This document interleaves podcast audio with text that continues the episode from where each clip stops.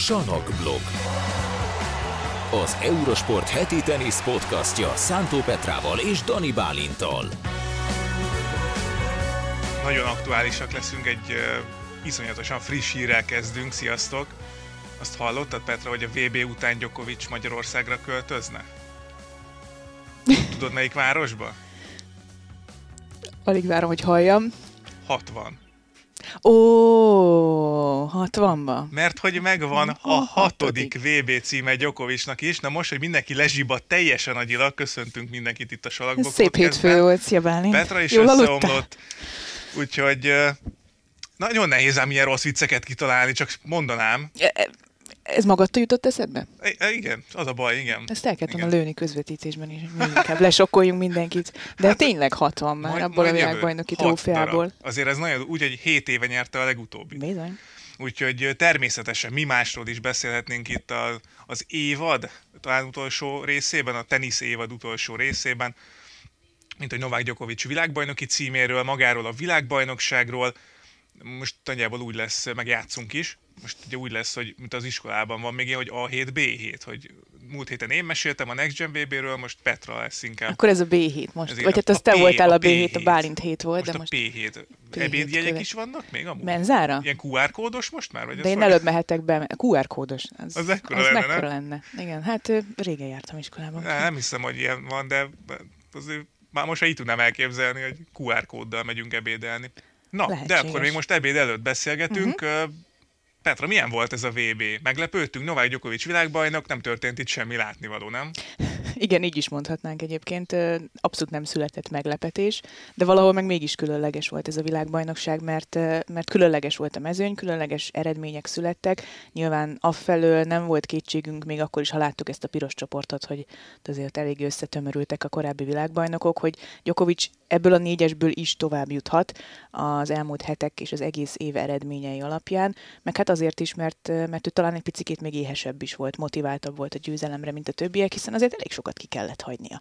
Tehát itt neki a Grand Slamek felét ki kellett hagynia, azok közül is az egyik kedvencét és a legsikeresebbet, kihagyott négy ezres tornát, amiket az észak-amerikai területen rendeztek, és, és Wimbledonért sem kapott pontot, tehát hogy még a világbajnoki részvétel is bizonyos értelemben necces volt egy ideig. Szerintem ő sokkal éhesebb volt, mint a többiek, sokkal kevésbé volt kizsigerelt, annak ellenére, hogy azért Gyokovicsot ezen a héten fizikailag láttuk sebezhetőnek, viszont szerintem pont ezért nagyon értékes a győzelme, mert a nyilvánvaló fizikai problémák ellenére amik, amik nyilván abból, abból jöttek, hogy, hogy neki azért kevesebb meccse volt idén, és nagyobbak voltak a kihagyások, amik azért nyilván 35 évesen rányomják a bélyegét az ember fizikai teljesítményére. Szóval pont ezért teszi még értékesebbé ez a hatodik trófea az ő teljesítményét, mert, mert láttuk azt, hogy a fizikai küzdelmei ellenére is talál megoldást. És ez a hét szerintem arról szólt, hogy Novák Djokovic bizonyítsa a világnak, hogy ő azért a legnagyobb, vagy az egyik legnagyobb, vagy a jelenlegi legjobb formában lévő teniszező akkor is, hogyha még top 5-ben sincs a világranglistán, aminek szintén vannak okai, mert, mert képes megoldást találni minden létező helyzetben. És szerintem ez volt az egész hetének a, a legnagyobb tanulsága megint csak. És, és és túl, túl lendült mindenféle nehézségen, és minden esetben talált megoldást, már pedig azért egyre nehezebb megoldást találni nyilván a fizikai problémák miatt is, a, a borításbeli különbségek miatt is, meg azért, mert ezek a fiatalok most már tényleg nagyon jók. Úgyhogy, úgyhogy szerintem le a kalappal Gyokovics előtt, amit, amit csinált ezen a héten, mert, mert csodálatos teljesítmény volt, és mindenki ellen azt játszotta, amit kellett. Nekem a fénypontja egyébként ennek a hétnek érdekes módon, de szerintem ezzel te is egyet értesz, az a bizonyos tét nélküli Djokovic Medvegyev meccs volt, ahol Igen. Ami, ami túlmutatott a teniszem, mert, mert itt, itt megmutatta azt, hogy két ekkora teniszező, úgyhogy igazából semmiféle, semmiféle tétje nem volt annak a mérkőzésnek, leszámítva azt, a, azt az utóbb jövő dolgot, hogy így akkor 4,5 millió dollárt vihetett haza Djokovic, nem csak kettőt idézőjelben, szóval persze nyilván ennek volt tétje, de nem volt tétje azért. Nem volt indokolt, hogy Djokovic kizsigerelje magát azon a mérkőzésen, és nyilván Medvegyevnek sem volt. Hát igen, úgy nem volt tétje, hogy, hogy nem kellett volna belemenni egy ilyen óriási csatába, mert ott elengedhette volna. Abszolút elengedhette volna.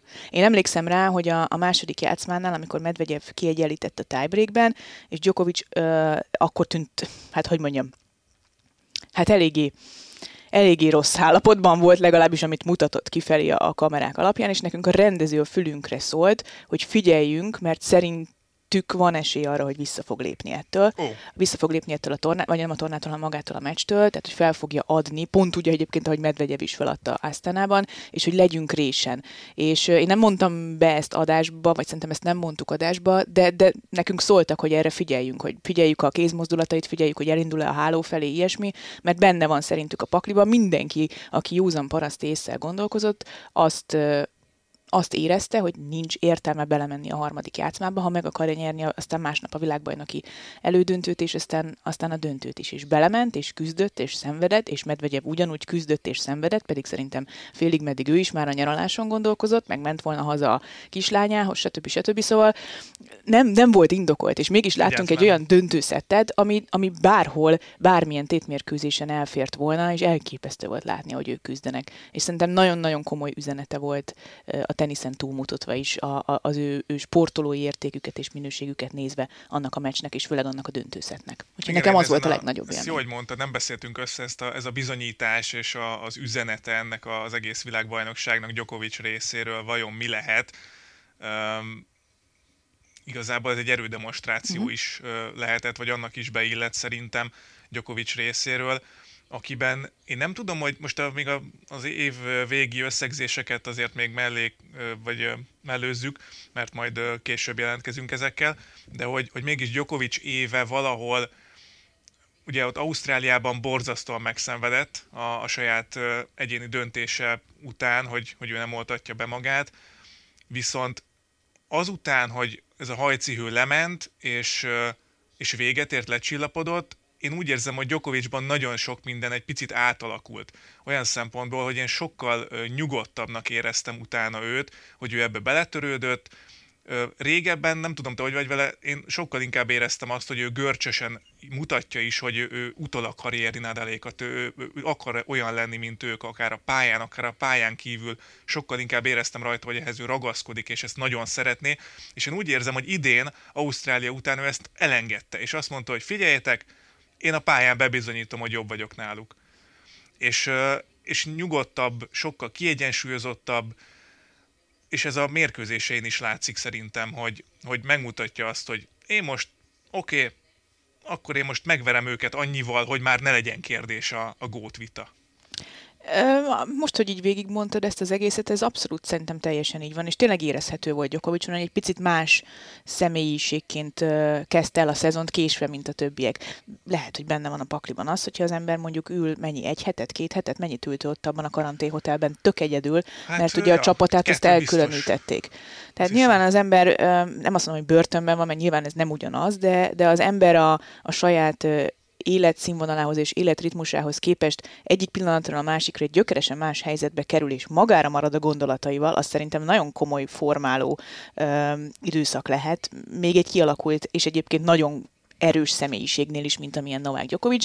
El tudom képzelni, hogy ott üldögélt két hetet ebben a karanténhotelben, tök egyedül távol a családjától, távol a csapatától, egy teljesen uh, reménytelennek tűnő és teljesen kiszolgáltatott helyzetben. Nyilván most arról lehet vitatkozni, ezt ő maga, ő maga helyzet, igen, de, de, de oda került abba a helyzetbe, most az az ő hibája, vagy nem, vagy ő döntése, mindegy, de oda került ebbe a helyzetbe, és magára maradt a gondolataival. Szerintem ez mindenkinek egy, egy ilyen karakterformáló időszak lehetne. Főleg egy olyan, olyan kaliberű sportolónak, mint amilyen Novák Djokovic, és simán benne van a pakliban, amit te is mondasz, hogy ő visszajött utána a, a salakszezonra, és egy egészen más hozzáállással oda ment, hogy én most akkor oda megyek csöndben, és megmutatom mindenkinek, hogy azokon a tornákon, ahol elindulhatok, ott én vagyok a legjobb, és legyőzök mindenkit, legyőzöm a, a legnagyobb évtizedes riválisaimat is, és, és megverem a fiatalokat is.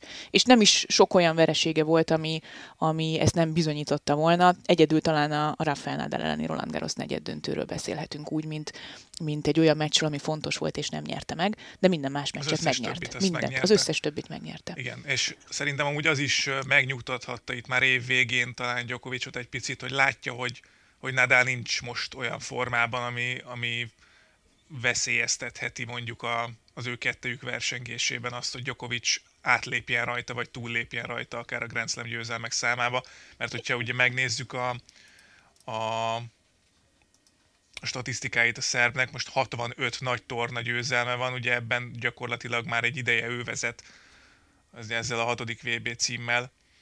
Van még ugye 38 mesterverseny, azt is ő vezeti Nadal előtt kettővel, Grand Slamek tekintetében van egyedül lemaradva, Federer meg ugye hát, több mint tízzel van lemaradva igen, igen, igen, igen, igen. Szerintem egyedül még a Garoszon lehet ez kérdés kettőjük között ilyen szempontból. Uh, én azt gondolom az összes többi borításon, összes többi versenyen Gyokovicsnak van már akkor a fölénye Nadállal szemben, és van még akkor a fölénye a rutinban elsősorban a fiatalokkal szemben, hogy igen, bele fog csúszni majd egy-két, mit tudom én, párizsi vereség Rune ellen, amikor, amikor tényleg uh, tényleg mondjuk győz a, a fiatalság és a, az energikusság, de de még ez az év, ez a 2023-as, ez szerintem még Djokovicnak pont elég lehet arra, mind fizikailag, mind korban, mind rutinban, mind játékban, hogy, hogy még gyorsan bebiztosítsa ezeket a dolgokat, és aztán utána majd eldönti, hogy, hogy, hogy lesz a folytatás, de hát a csúcson már azért kicsit könnyebb eldönteni. Igen, és Djokovic esetében azért így, hogy nem játszott egy fél évet mondjuk, ha összeadjuk, nagyjából, hát annyit azért nem, de sokat több hónapot uh-huh. nem játszott, így azért ezt nem tudom, hogy az edzője mondta vagy, vagy az édesapja, hogy, hogy ez ezzel azért meg is lehet nyújtani egy pályafutást. Így van, így van. Így Tehát van. azzal, hogy Djokovicnak nem kellett megszakadnia egy ilyen hosszú szezonban, olyan szinten, mint a többieknek, ez az ő esetében még akár az előnyére is válhat, hogyha a jövőre már egyre több versenyen mondjuk elindulhat. Így van. Ennek megvan az előnye és a hátránya, és az előnyét láttuk.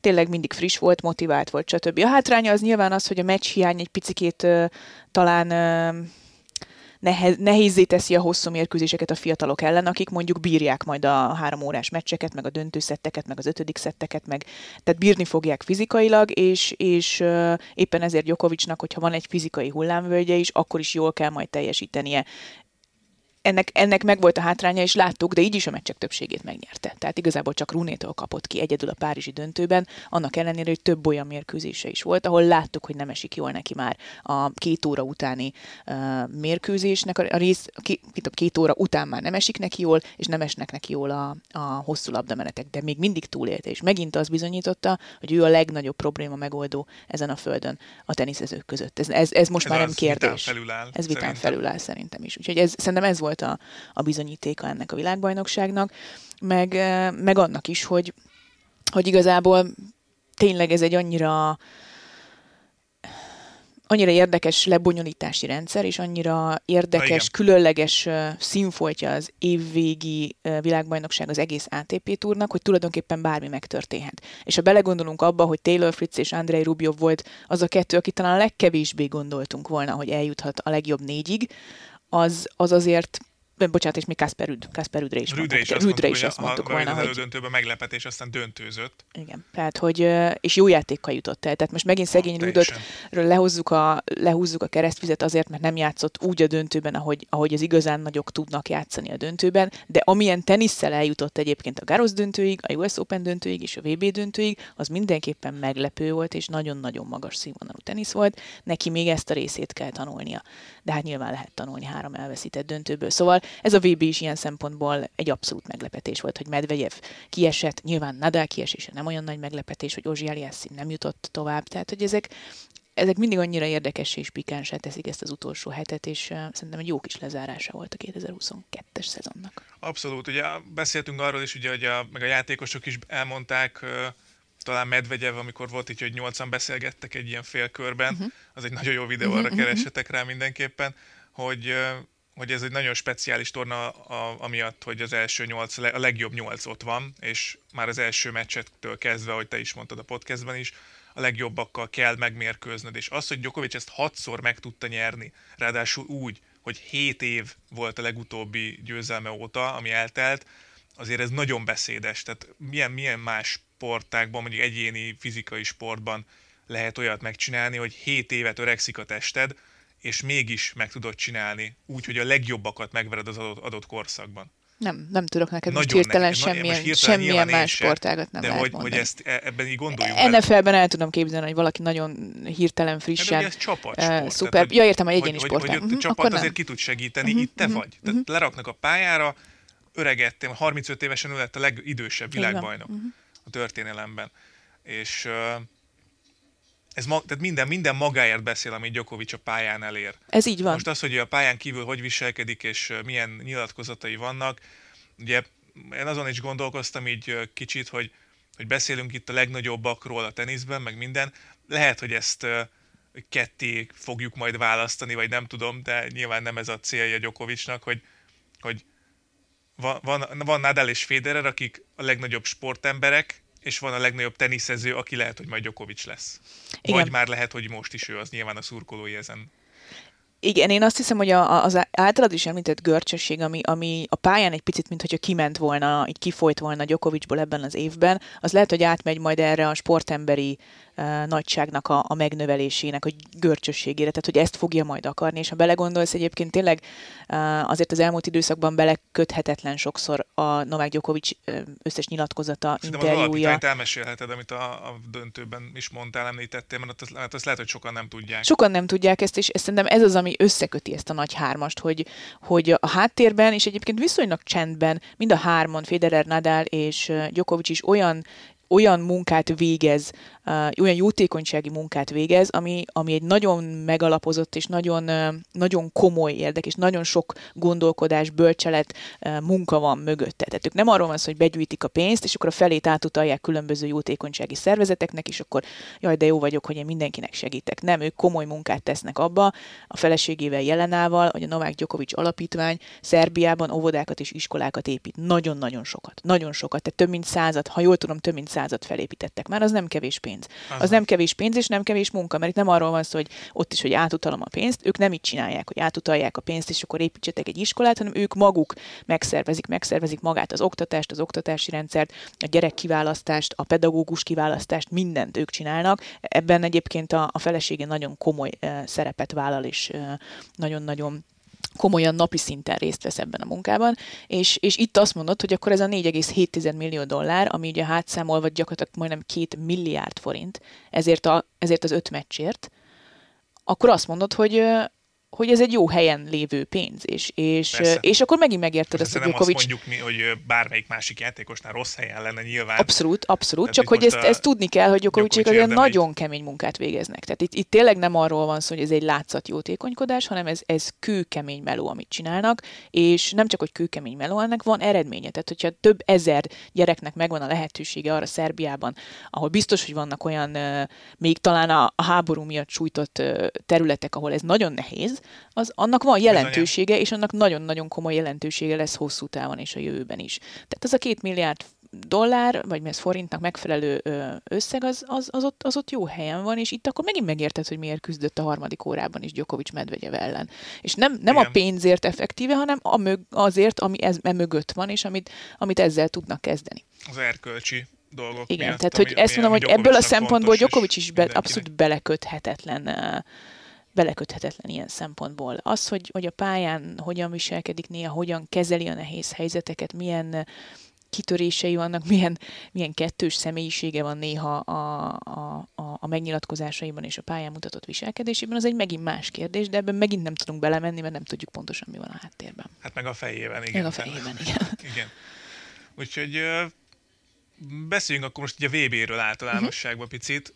Volt Hát hogy lehet volna, Rúd döntőzött.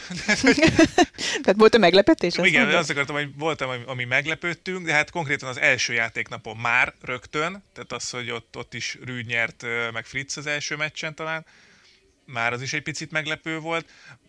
Ozsi Eliassim egy picit csalódást keltő volt, nem? Egyrészt igen, mert nyilván az ősz alapján azt gondoltuk, hogy ő ezen a, ezen a baromi gyors torinói nagyon pályán, gyors volt, igen. nagyon gyors torinói pályán, majd majd ő, ő legalább annyi győzelmet össze tud szedni, hogy tovább jusson. De azt azért tegyük hozzá, hogy ő ebből a szempontból tényleg újonc volt a világbajnokságon.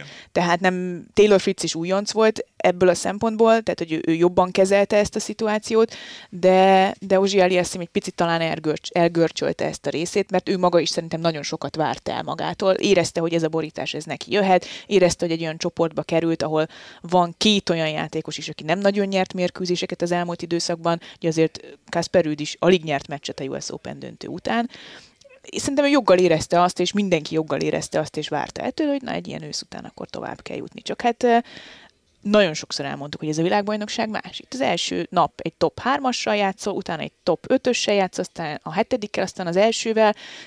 Mindenkit meg kell verni, hogyha világbajnok akarsz lenni, vagy elődöntőt akarsz játszani. Tehát ebből a szempontból igen, ez meglepetés volt, de közben nem is. Aha, és, és, és, ha ez a torinoi pálya marad ugyanilyen gyors, és Ozsi Eliassim marad ugyanilyen domináns fedett pályán jövőre is, akkor, akkor sokkal több tapasztalattal el fog tudni jutni majd, és já- biztos vagyok benne, hogy játszani fog világbajnoki elődöntőt vagy döntőt. Igen, hát a 22 években. évesen azért nem, nem elvárható senkitől sem, hogy, hogy az első adandó alkalommal kihasználja a lehetőségeit, meg a potenciát kihozza magából, ami benne rejlik ez egy tanulópénz Abszolút volt. tanulópénz volt, és egy nagy meccset játszottak Fritzel, és azt a helyzetet némileg meglepetésre Fritz mentálisan sokkal jobban kezelte, és nekem az is meglepetés volt az a csütörtöki kiki mérkőzés Özsiel Jessim és Fritz között, hogy Fritz taktikailag sokkal komplettebbnek tűnt, mint Ozsi Eliasszim. Én azt gondoltam, hogy ez, ez pont fordítva lesz majd a, a képességeik, vagy a mögöttük álló csapat miatt.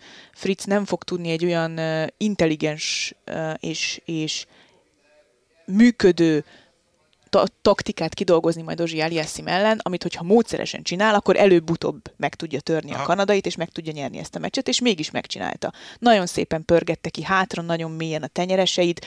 Ő maga is elmondta, hogy próbálta elérni azt, hogy Ozsi Aliassim a második szett elejére elkezdje tisztelni a tenyeresét, és azt mondta, hogy érezte is, hogy elkezdte tisztelni, és onnantól kezdve sokkal inkább tudott uralkodni és irányítani azon a meccsen. Tehát ez például egy nagyon taktikailag egy nagyon érdekes meccs volt, amit Fritz jól oldott meg, de hogy te is mondtad, tanuló pénz ez Ozsi Eliassimnak.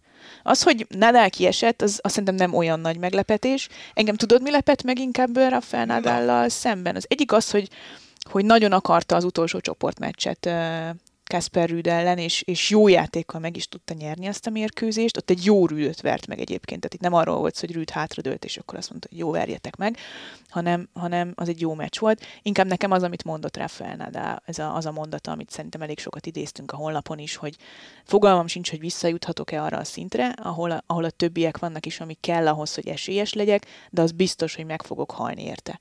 És ez szerintem nagyon biztató volt, mert az első két meccs Rafael Nadal rajongói számára azért elég ijesztő lehetett. Akkor is, hogyha tudjuk, hogy ez nem az ő borítása, nagyon keveset játszott, stb. Nem, tehát top tízesektől egy ilyen gyors borításon Rafael Nadalnak majdnem, hogy ki kell persze, kapnia. Tehát, hogy ez nem, nem volt reális, volt ez igazából. papírforma volt. Inkább az, hogy, hogy mennyire esélytelennek tűnt azon a két meccsen, és mennyire tehetetlennek tűnt. Szerintem ez volt az ijesztő, és ezek után azt mondani, hogy gyerekek, én annyira akarom ezt a 2023-at, így 30 hét felé közeledve, már, már májusban 37 lesz, azért az nem akármilyen dolog. Szerintem, szerintem ez volt az egyik legmeglepőbb pillanat. Hát igen, csak akarni ugye az egy dolog, nyilván akarni fogja, ameddig, ameddig bírja a testet. Csak már, ugye már most se nagyon bírta idén a teste sokszor. E, nagy akarásnak nyögés a vége. De majd meglátjuk. Hát, Okosan kell ezt csinálni. Beszéltünk róla, hogy annyiszor felülírta már ezeket Abszolút. a téziseket, meg elképzeléseket Rafael Nadal, hogy majd, majd most megjósoljuk, hogy mi lesz vele. Nem lehet, nem lehet tudni. Nem. Szerintem. Nehéz elképzelni, hogy címet véd Ausztráliában, ha ott lesz Djokovic. Azt nagyon nehéz elképzelni. Azt viszont még simán el tudom képzelni, hogy a salakszezorra fel tud úgy készülni, hogy, hogy maximum egy-két játékos jelenthet rá veszélyt, viszont neki meg ott van annyi rutinja, mondjuk a Gároszon, ami, ami, ami felülmúlhatatlan. Igen, a Gároszon, igen, még mindig hát igazából nem tudom, tehát nyilván minden adott évi formától is függ, tehát most lehet azt mondani nyilván, hogy alig kapott ki a Garrison, meg neki van a legmagasabb győzelmi százaléka azon a borításon, stb. Az összes ilyen statisztikát ismerjük már, de hogyha ha továbbra is úgy megy a Garosra mondjuk, hogy, hogy ő mind a három, mondjuk három tornán elindul Monte Carlo-ban, Barcelonában, Rómában, és még mondjuk Madridban is el szeretne indulni, akkor lehet, hogy már ebben az állapotában 37 évesen úgy fog odaérni a Garoszra, ahol ugye le kell játszani két hetet, hogy, hogy ott a végén már azért, hát nem tudom. Nyilván Rafael Nadal, Rafael Nadal, Roland Garros, Roland Garros, a kettő együtt egy hihetetlen kombináció, de nem tudom, de hogy nem meg lehet csinálni mm. ugyanazt a felkészülést Ez egy és a Roland garros amit mindig is megcsinált Nadal, úgy, hogy már mutatkoznak jelei annak, hogy a, a hosszú távú terhelést azt nem bírja. Igen, csak ha belegondolsz abba, hogy tavaly ősszel milyen állapotban volt Rafael ja, Nadal. Állítása szerint voltak napok, amikor lépni nem tudott, amikor igen. edzeni nem tudott, és azon gondolkozott, hogy mikor jelentse be a visszavonulását. Ahhoz képest ez nem volt egy rossz év. Tehát ők valahogy mindig találnak megoldást, és nyilván egy olyan szintű akarat mennyiséggel rendelkezve, mint ami Nadalnak van, fognak is találni megoldást. Igen, az a kérdés, hogy ez, ez ideig vagy óráig működik. Meglátjuk, ez, ez, ez tényleg a jövő kérdés. Mert ha meg ugye kihagyja valamelyik tornát, akkor nem lesz meg a meccs, meccs szám, amire ugye sokszor panaszkodik, úgyhogy Hát, Ez egy nagy, nagy csak játszma egyébként. Szerintem 30, 30 fölött, vagy 35 fölött még ezeknél a játékosoknál is, mint Djokovic és Nadal, ez egy óriási sakjátszma. Hogy, hogy milyen felkészülést tudsz beletenni, mit kell kihagynod, mit muszáj kihagynod, mit muszáj meghúznod, és meddig érdemes elmenni. Nadal általában fizikailag túl szokott menni a falon és ez, ez biztos, hogy hosszú távon nem, nem segít neki, de ezzel ő szerintem nyilván tisztában van, és a maga az eltököltség, eltökéltség az, az bizony... Hát, hogy eltökölt lesz eltökölt. majd. hát nem tökölt azzal, hogy ezt mondja egyébként, hogy, hogy ő meg akar halni, ezért ezt, ezt ilyen szempontból egyébként jó volt hallani, mert ez egy picit azért biztatóbbá tette ilyen szempontból a helyzetet. Szóval szerintem ezek voltak igazából a, a meglepetések. Nyilván Kasper Rüd is, de én valahol én szívemén egyébként számítottam rá, hogy picit Rudnek olyan lesz majd ez a világbajnokság, mint amilyen volt Ozsi Aliassimnak a, a US Open utáni uh, helyzet. Tehát, hogy ő ott kikapott az első fordulóban, elmentek keményen edzeni, és meg lett az eredménye, és szerintem Rüdék ugyanezt csinálták, mert ő egy ugyanolyan szorgalmas srác, és ugyanolyan jó csapat van körülötte, mint, mint a kanadainál, hogy a, a US Open döntőt követő hullám, természetes hullámvölgy után ő szerintem nagyon keményen kezdett el edzeni, és az esélytelenek nyugalmával végül nagyon jó játékkal jutott el a döntőig. Más kérdés, ezt a döntőben már nem tudta hozni. Rüdről akartam egyébként kérdezni, hogy, hogy milyen, milyen VB-je volt így neki, vagy ő ebből, ebből hogyan tud majd építkezni szerinted? Szerintem, amit Novák Djokovic mondott róla, egyrészt a diátadó, másrészt később a, a sajtótájékoztatón, az sokat mondó. Egyrészt azt mondta, hogy, hogy a, a jövő tenisze jó kezekben van az ilyen játékosokkal, mint Kasper Rüd, aki, aki tényleg a pályán és a pályán kívül is egy, egy nagyon tiszteletre méltó ember sok szempontból. Sokan szürke kisegérnek tartják, de azért ez a tenyeres az, az, az brutál stabil, és, és nagyon jó szervá, szervája van, és nagyon higgadt, és nagyon sokat tanult ebben az évben uh, Rüd. Biztos vagyok benne, hogy, hogy nincs olyan, hogy elveszíted a, az összes fontos döntődet valahogy a fejében kell azt átkapcsolni, hogy, hogy ezekben a helyzetekben, főleg ha szett és break hátrányban vagy Novák Gyokovicsal szemben, aki gyakorlatilag adogatóként nem hibázott, nincs más taktikai esély, mint hogy meghúzod, és megpróbálsz rizikózni, és megpróbálsz vagányabbul játszani. Ez az ő személyiségében lehet, hogy kevésbé van benne, mint mondjuk Rune személyiségében, aki végül egyébként ezzel nyerte meg a párizsi döntőt, uh-huh. hogy, hogy vagány tudott maradni abban a helyzetben is, amikor mindenki azt mondta, hogy jó, hát Djokovic ezt most már megnyeri. Hát a hatodik break labdát már biztos megcsinálja, és a döntőszett tiebreak tudja az övé lesz, akkor is a fél lába leszakad, akkor is. Tehát, hogy, hogy, hogy Rúnéban megvolt ez a vagányság. És nyilván ugyanolyan vagány teniszező Rút sosem lesz, mert nem olyan személyiség. De, de láttunk már olyat fiatal játékosoknál, hogy az edző vagy a csapat rá tudta venni az agresszívebb játékra valamilyen Igen, szinten. szerintem ez tanulható. Ez, ez, ez szerintem... Valakiben ösztönösen megvan, van, de igen, szerintem ez tanulható. Ez tanulható, tehát... és muszáj lesz. És most láttuk szegény Rüdön, láttam a második játszmában, ahogy, ahogy egyre frusztráltabbá válik, és egyre, egyre hátrébb szorul, és így tényleg gyakorlatilag fizikai jelei voltak annak, hogy így ment hátrébb, és így fogyott el szegényben a, a tűz és a hit. És ez, ez annyira rossz volt látni, mert annyira nyilvánvaló és tiszta volt a fotelben ülve nyilván uh, azt látni, hogy mit kellene csinálni, és, és remélem, hogy ezt, ezt elmondják neki majd. És, hát biztos, és, biztos, és hogy kielemzik. Hát ő sem idős, 23 éves persze, csak. Hát persze. Hát egy évvel idősebb, mint uh, Ozsi Elias. Nem, nem kettő, nem. Egyel, egyel szerintem, egyel, most, igen. egyel csak, úgyhogy, Tehát, úgyhogy ő is nagyon Semmiről nincs lekésverűd. Á, á, á, és, és ő tényleg nagyon jó csapattal van körülvéve. El tudom képzelni, hogy, hogy ez olyan ezen sokat gondolkoztam ezen a héten, amikor, amikor látsz olyan játékosokat, akiket a szüleik edzenek, és látsz olyan játékosokat, akiknek van egy, egy külső, um, külső csapatuk. Például mondjuk Ozsi Eliassimnál milyen sokat jelentett ez a Fontán Nadal, Toni Nadal kettős, akik, akik egy picit így kiszedték ebből a, a megszokott családi gyermekkori junior környezetből. És akkor látod, látod Kasper Rüdöt, akinek a, egyébként világ cuki édesapukája nagyon jó szakember is, biztos vagyok benne, de hogy ő a, ő a főedző, és, és lehet, hogy kell egy frissítés. És akkor nem beszéltünk még Stefanos Cicipászról, akivel viszont szerintem... Miért gondolt, hogy kell frissítés nem, nem frissítés kell. Nem úgy értem, hogy szerintem neki az apukája egy nagyon jó szakember. Kell mellé valaki, Aha. aki esetleg mondjuk oda megy, és, és mondjuk kőkeményen azt mondja, hogy figyelj, ebben más, a helyzetben... Más szemléletmód. Más szemléletmód, uh-huh. lehet, hogy egy picit talán szigorúbb. Azért, mert Rüdnek nem hiszem, hogy szigorúságra van szüksége, ő elvégzi magától is ezt a kemény munkát, de nem tudom elképzelni, hogy az édesapja ordibál vele edzésen. Azért, mert nem is kell vele ordibálni, meg nem is, nem, is, nem is azok az emberek ők. Én pont azért, mert Ozsi Eliasszép 8 döntőig ment, amíg nem sikerült megnyerni, és nem, nem utána váltott, de nagyjából a körül, uh-huh, tehát 7 uh-huh. hét után talán, vagy 6, nem tudom. És uh, nem Rüdnek most ez volt az élete szezonja. Persze. Most, tehát... én most nem váltanék, ha ez tendencia lesz, és mondjuk ő is a jövőre is mondjuk így szerepel, akkor elgondolkoznék, ez egy jó gondolat. Én nem, nem váltanék, egyáltalán nem váltanék, hanem hívnék valakit, Úgy aki, értettem, hogy igen, aki, hogy aki ezt a fajta frissítő vonalat szerintem megadja. Ez, ez hmm. nagyon sok mindenkinél működött. Cicipásznál lehet, hogy, hogy azt mondanám, hogy nyugdíjba küldeném a szüleimet egytől hát... egyig, de ezt, ezt látom az ő családi dinamikájukon, hogy ez nem így működik. Tehát ez, ez nem így nem, működik, nem. hogy Cicipász azt mondja, annak ellenére, hogy azért a mi volt ez? Hol kapott ki? Ja, mindent eldöntő Rubio elleni mm, Ott csoportmérkőzésen. Az a shut the fuck up, az azért az elég hát. kemény volt ezt oda mondani a szüleidnek, miközben tudom, hogy ők egyébként nagyon szeretik egymást, minden rendben van, csak ez nem látszik.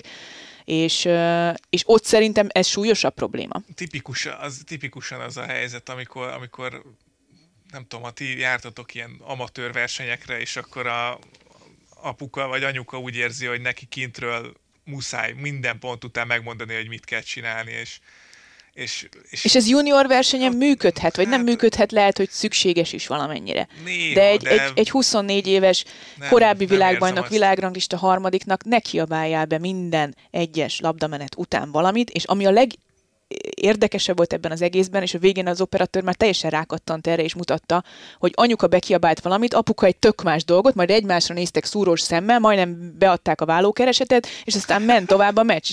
Szegény Cicipász meg már dobálta segít, ki a labdákat, meg shut the fuck up volt, és, és, és, de nem, mert már évekkel ezelőtt is volt olyan, hogy kiküldte a saját apját, hogy ne dumáljon. Tehát volt már ilyen, aztán a következő meccsen megint ott ült a apostolos Cicipász. És biztos vagyok benne, hogy ők is jó munkát végeznek, remek munkát végeznek, mind a ketten értenek, anyuka is, apuka is a teniszhez. De, de, de ez már pszichés szint, ami ott Igen, volt tehát szerintem. amikor a, az edző kilép az edzői mi voltából, és apuka lesz, vagy, vagy fordítva. Igen, tehát amikor a szülők összevesznek a lelátón, hát ez nem segít az sehol. nem segít tehát semmit. Az, az, az tehát teljesen egyértelmű, semmelyik szinten sem, nem hogy egy VB csoport, döntő csoport meccsen. Igen. Úgyhogy ha valahol szerintem Cicipásznál lenne érdemes elgondolkozni abban, hogy, hogy kilépni ebből a, a családi kötelékből, mert, mert ez nem biztos, hogy egészséges hát, irány. Ugye Muratogluval is jóba hát, van. Tehát Muratoglu viszont nincs ott a... Hát nem, hogy nem és lehet, hogy nem véletlenül nincs ott egyébként, tehát ő meg annyira nem bírja elviselni ezt, ezt a stresszt. Nyilván egyébként látod Drűnénél is ez a, ez a megoldás hogy ott van az anyukája, ott van a gyerekkori edző, és most ott van Muratoglu is. És ez egy jó kombináció. Nem kell kiszakítani, főleg nem egy fiatalt, egy 19 éves a, a megszokott csapatából, ugyanakkor viszont az biztos, hogy néha kell egy kis váltás. Színer ezt például meghúzta. Ő meghúzta. Meghúzta ezt, annak ellenére, hogy ők náluk el tudom képzelni, tényleg szoros, nagyon-nagyon jó barátság volt mindenben, de ő úgy döntött, hogy kell a frissítés ahhoz, hogy előrelépjek. Ennek még nincs meg az eredménye, de lehet, hogy meg lesz az eredménye. Azért ez nagyon kemény lenne rámenne mondjuk Cicipász karrierje hogy mondjuk nem, nem, egyszerűen ő nem ismeri föl, vagy ha fölismeri, nem meri meglépni, vagy, vagy nem akarja meglépni azt, hogy nem küldi el a szüleit, akinek nyilván óriási köszönettel tartozik, meg ezt nyilván tudja is, meg, meg benne is ez van, hogy, hogy nélkülük nem tartana ott, ahol, és emiatt uh-huh. nem küldi el, csak ha erre rámegy tényleg a karrierje mondjuk úgy, hogy nem nyer mondjuk Grand mert benne lenne, abszolút benne lenne. Abszolút benne van, viszont Cicipász idén minden fontos meccsét elveszítette kis Amit Djokovicnál elmondtunk, hogy az összeset megnyerte egy kivételével, Cicipász csak Monte Carlo-ban nyerte meg, de ott is Davidovics Fokina ellen, és nem nyilván nem Alejandrót leszólva, de, de hogy azért az nem egy ugyanolyan kaliber. Nem, abszolút nem, és, és ez, ez, lát, ez, ez szerintem ez jelzi azt, hogy, hogy Cicipásznál van valamiféle súlyos probléma. Erről sokat beszéltünk már itt a podcastben is, és, és most, hogy itt a szezon végeit lehet, hogy érdemes uh, tényleg elvonulni a családtól egy, egy uh, egy, egy két-három hétre, és, és átgondolni ezt az egészet. Ne nem azt mondom, hogy nem azt mondom, hogy rúgjon ki minden. Nála szerintem már az is indokolt lenne, de, de valami, ezt át kell beszélniük családilag, mert eh, ezt visszanézik ezt a meccset, ezt a Rubio elleni meccset eh, a tévés közvetítés szempontjából, ők se lesznek rá büszkék. Tehát, hogy ez itt látszott, hogy valami nem stimmel, és, és, és Cicipas nem tud egyszerűen előre lépni abból az árnyékból, ahol beleszorult, vagy beleszorították a Igen, szülei. és nem Gábor tudom. beszélt erről, talán Göves Gábor az előző mm, előtt, az egyel előtt, ezelőtti adásban vo- volt, volt itt a Gábor? Mm. Valamikor Valamikor, pár akkor, hete, igen. hogy, hogy az oké, hogy segíteni akar, vagy nem erről beszélt, csak valahogy így érintettük ezt a témát, hogy, hogy oké, hogy segíteni akarsz kintről, de ha úgy akarsz segíteni, ahogy szerinted jó, az nem biztos, hogy a játékosodnak is jó. Tehát lehet, hogy, hogy bennük, tehát nyilván jó szándékkal mondják ezeket, de hogyha ez nem segít, akkor ezt föl kell ismerni. Igen. Hogy neki nem erre van szüksége, hogy most megmondjad, hanem arra van, hogy mint tudom én, kicsit most akkor visszább vegyél, vagy, vagy csak a come on, amit te is mondtál, hogy hát nem hiszed, de hogy csak ezt mondják, és sokszor. Lehet, hogy most Cicipásznak is erre lett volna szüksége, hogy nem baj, csináld. Hát ebben biztos vagyok. Ez teljesen igaz. És, és, és azért szomorú ezt látni, mert, mert a, a Rubio elleni első szett azt szerintem a legtisztább, legtökéletesebb tenisz volt, amit láttam egész héten. Az, az hát gyakorlatilag nem ütött, ki nem kényszerített hibát Cicipász. Olyan zónában volt, minden tökéletes volt. Azt oktatófilm, de az konkrétan be kell Befűzte. fűzni oktatófilmbe azt, azt a, azt, és ez a, ez a normális, mert Rubio ellen ez a normális egyébként egy ilyen gyors pályán egy jól játszó Cicipásznak. És ahogy szétesett, azt fájdalmas volt nézni. És nem Rubiovot akarom ezzel uh, degradálni, mert az ő játéka, az ő agresszivitása, az ő hite, az kellett ahhoz, hogy ezt a meccset meg, meg tudja fordítani. De, de fájdalmas volt nézni, hogy szétesik a Cicipás család gyakorlatilag, élükön a kis, a élen a kisfiúkkal, és, és hogy egész egyszerűen az a fonák, ami egyébként a világ egyik legszebb fonákja, az, az, az, egy, az egy értelmezhetetlen valami Roncs lesz, roncs lesz. És ez nagyon rossz volt nézni, és egy, egy ilyen kaliberű teniszezőnél, akiben benne van, ahogy te is mondtad, bármikor egy Grand Slamet nyerjen, vagy világelső legyen, ez szomorú nézni, hogy, hogy egész egyszerűen ezen, ezen elmehetnek tornák, mérkőzések, esélyek, szezonok, és ahogy te is mondtad, akár egy karrier. Úgyhogy náluk szerintem, náluk szerintem most le kell ülni és beszélni kell. A többieknél ekkora veszélyt azért nem látok. Úgyhogy sok tanulsággal szolgált ez a világbajnok. Kiről nem beszéltünk még? Majdnem mindenkiről beszéltünk. Medvéről talán egy picit kevesebbet. Pedig egyébként, pedig nagyon érdekes az, nem, hogy döntő, három döntőszett tiebreak esel ki. Tehát azért az, Igen, az, az egy érdekes történet, és, és, és az, az, az, az is furcsa nekem, amit kérdeztek tőle, hogy, hogy hát ha három döntőszett tiebreakben kapsz ki, akkor, akkor, akkor mentálisan vannak gondok, és azt mondja, majd Medvegyev azt mondta, hogy dehogy vannak mentálisan gondok velem, egyszerűen csak szarul játszottam. Jobban kell Igen. játszanom ezekben a helyzetekben. de én ennyire bírom. Ez szerintem egy tök jó, bírom. tök jó dolog, Olyan hogy hozzáállása bele, van. nem kezdett el filozófálni ezen, nem hagyja, hogy a, a fejébe költöztessék azt a gondolatot, hogy neked mentális problémáid vannak a Igen. meccsek befejezésével, azt mondta, hogy rosszul játszottam ezeken a játékosok ellen, egy világbajnokságon jobban kell játszanom, hogy ezt a döntőszett tiebreaket megnyerjem. Ennyi, kész, ennyi. És szerintem ez egy tök jó hozzáállás, Nagyon jó, én nagyon mert amíg eddig, eddig le tudod ö, szorítani a probléma mértékét, vagy, vagy nagyságát, addig, addig nincs nagy probléma, és addig könnyen meg lehet oldani ezt a problémát. És Medvegyevről el tudom képzelni, azt mondja, jó, akkor jobban kell játszanom ennél. És akkor jobban is fog játszani. Mert tud. Mondjuk Ausztráliában. Uh-huh. Uh-huh. Fú, de jó lesz az Ausztrál Open. Igen? De ne rohanjunk ennyire előre, hanem akkor a VB-t azt kibeszéltük, uh-huh. szerintem. És akkor maradt még egy, egy rövid játék Jó. Petrának. Jaj, de izgulok. Egy rö- rövid játék. Hát ha már itt az év vége, arra gondoltam, hogy mit szólnál ahhoz, hogyha végigfutnánk gyorsan az ezres torna győztesek név során. Ó, oh, wow. Jó. Ha megy ö, ö, Sorrendben? Időrendi akkor sorrendben? Az, az Jó. non plus ultra. Oké. Okay. és akkor mindig elbizonytalanom, hogy Indian Wells vagy Miami van előbb. Ö, Miami volt előbb? Miami volt előbb. Nem. Nem, Indian Wells volt előbb. Indian Wells-be... Indian Wells. A sok hatás. Taylor Fritz nyert Indian Wells-ben, Rafael Nadal győzte le, akinek bordatörése volt, és az első veresége volt az, uh, Igen. Nadalnak abban az évben. Utána jött Miami. Igen. Carlos Alcaraz verte Casper Rüdöt a Hard Rock Stadiumban. Elég a győztes neve, de Ó, nem kell itt felvágni, de hogyha mondod, ezért Arcoskodom, a döntőset, arcoskodom Nagyon jó, még. nagyon jó. Igen, eddig kettőből kettő. Utána jött a salak szezon. Igen. Monte Carlo az első, ahol már általad is említett eredmény született, Cicipas megvédte a címét Alejandro ellen. Így van. Valverde, hanem Davidovics fog Davidovics fog. Um, Madrid. Madrid. Madrid. Eznek ebben szerencsém van, mert tegnap a VB döntő után volt egy ilyen Alcaraz report. Ott uh, a Nadal Djokovic Zverev hármason keresztül Alcaraz nyert. Szép. Róma. Így van. Az volt az, ahogy Djokovic visszatért, ugye? Tsitsipas verte 6-0-7-6. Uh-huh. Utána sokáig nincs ezres torna. Ö,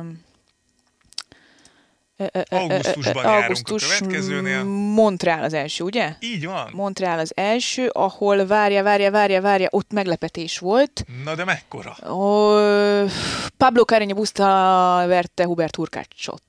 Nice. Nice. És miért emlékezetes még? A Montreali torna? Mert uh, azért meg, emlékezetes a torna, mert uh, Na nem akarlak büntetni, csak azért, mert akkor kezdtünk el podcastelni. Ó, az volt az első Azután- podcast. azután hát persze, erről beszéltünk először. Pablo. Carreño Bustáról. Ez Hubert ez, egy, ez egy szent pillanat volt ebben a szezonban. mit mondtam, hogy Hubert Hurkacz egy... Jó cím volt, emlékszem. A, valamilyen Kyrgios. Kirios, igen, a, Nem a, visszafogott. fe, a, vagy a fegyelmezett Kirios. Vagy fegyelm, ami uh-huh. Oké, okay, kövi, Cincinnati, Csincsiná. Cincinnati, true story. Hm? Cincinnati tornán eh, Borna Csorics verte Stefanos Tsitsipast. Nagyon szép. Utána mm, Shanghai nem volt, és már csak a Párizs van, nem? Megérkeztünk. Holger Rune, Novák Gyönyörű. Djokovicot verte. Nagyon szép megfejtések. Hú, hú, Rekordidőn belül. hú. Repkedtek a lila szektorok, minden volt itt. Gyönyörű, Jó. nagyon szép. Így Köszönöm kell szépen. lezárni. Így Izgultam, kell izgultam. lezárni. És megérkeztünk a VB-re. Megérkeztünk a VB-re. Szenzációs. Köszönöm szépen. Na, gyönyörű, gyönyörű teljesítmény. Remélem ti is tudtátok. Itt a, azért az nagyon durva, hogy csak Alcaraz nyert kettőt. Igen. És a hogy Cicipas mindenki- hányszor kapott ki. Igen. Most megint egy kicsit ilyen szempontból ijesztő volt. De jó volt ez az ezres sorozat is ebből a szempontból, nem? nagyon, mert, nagyon jó volt ez a szezon. mert sokféle győztes volt, sokféle uh, meglepetések is voltak, újoncok is voltak ebből a szempontból, és nagyon jó döntők voltak egyébként. Sok jó döntő volt ezres tornákon, és jövőre reméljük, hogy egyel több is lesz, és akkor ezt a Shanghai versenyt is végre valahára meg tudják rendezni majd valamikor ősszel. Úgyhogy, úgyhogy jó lesz. Jó lesz, tényleg jó lesz. Ez a, ez a végkicsengés ennek a, Így van. ennek a podcastnek is, hogy nagyon jó lesz a 2023. De még lesz ugye 2022-ben, már év végén, december 29-én indul a United Cup, azt közvetítjük?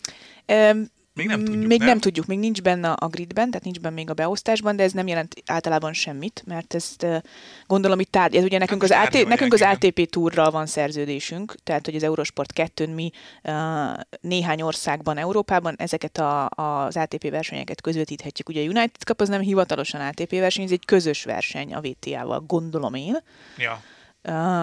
Vagy ITF verseny, ezt pontosan nem tudom, úgyhogy azzal lehet, hogy külön kell szerződést kötni, vagy, vagy ilyesmi, úgyhogy erről én még nem tudok, de az már decemberben elkezdődik. Igen, ez decemberben tehát, hogy elkezdődik, aztán jön a, az ausztrál nyár. ez nagyon jó lesz. Így Várod van. már egyébként? Ilyenkor nem rossz? Nekem nagyon olyan... Felkelni? Egy VB döntő után másnap felkelni, ez van egy kicsi ilyen, ilyen ürességérzet az emberben, mert én nem, amúgy nem szeretem amúgy se az őszt, meg ezt a november, ezt szerintem ezt ki kéne törölni így.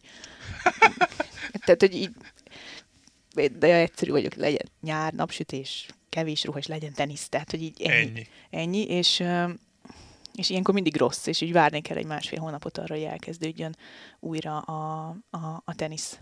Hát de pont ezért jó utána. már szerencsétlenek. Ja, persze, nyilván, nyilván, nyilván. Most majd nézem az nyaralás képeiket is, hogy jó, ki, hol, mekkora milyen jó. szigeten. Visszatérnek a hoppárovatok. Hoppárovatok, na, de erről- ez- Látod, hogy na. hol nyaralta, nem tudom kicsoda? Ez lesz majd, hiszen ugye úgy terveztük Bálintal, hogy decemberben is jönnek majd még a Salakblog podcastek, és csinálunk ilyen, ilyen értékelő adásokat. Különböző kategóriákban arra gondoltam, hogy mondjuk elemezzük a grenzlemeket, a legjobb grenzlem mérkőzéseket, akkor a legjobb mondjuk ezres 250-es meccseket. De egyébként pont azzal kapcsolatban, amikor gondolkoztam idefelé, hogy nekem mekkora élmény volt ez a Djokovic-Medvegyev meccs, ami ugye egy két nyert szettre menő mérkőzés, hogy majd összegyűjthetnénk egy csomó olyan mérkőzést, ami, ami ugye úgymond a kisebb meccsek voltak, tehát hogy, hogy, hogy nem három szettre mentek, nem Grand Slam meccsek voltak, hanem kisebb meccsek voltak, azok közül melyik voltak a, Mm. melyek voltak a kedvencek, és akkor minden héten összegyűjtjük, hogy ki hol nyaral. És ki milyen bikinis per filmesztelen képet tett Ja, fel ja, különböző átmegyünk full bulvárba. abszolút trópusi Teljesen, szigetekben, hány lánykérés volt, hány ö, karácsonyfa, ilyenek, tehát hogy ezeket, Jó, ezeket, jó. majd, Benne ezeket vagyok. szerintem majd ö, szépen decemberben át, átvesszük. És játszunk, játszunk is. És játszunk, igen.